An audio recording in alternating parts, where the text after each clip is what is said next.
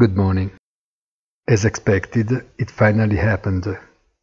Lagarde did nothing but reiterate what the market wanted her to say, speaking quietly, not aloud at all, and without constraining the ECB's action. Flexibility in the pace of bond purchases is nothing new, but the budget remains the same as before, although it is not said that it cannot increase if necessary and must be managed. Inflation will rise for both the current year and 2022, only to fall again because beyond the exogenous factors, say energy prices, the unemployment rate is so large that there would be no perverse effects on labor costs. The pandemic will still wait on the first quarter, but afterwards things improve.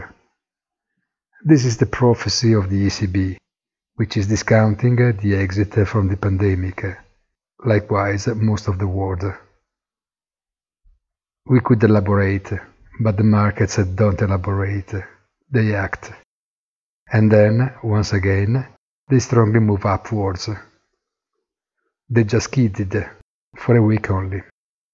Have a very nice weekend and remember in the late afternoon our weekly commentary il punto della settimana on our site easy-finance.it.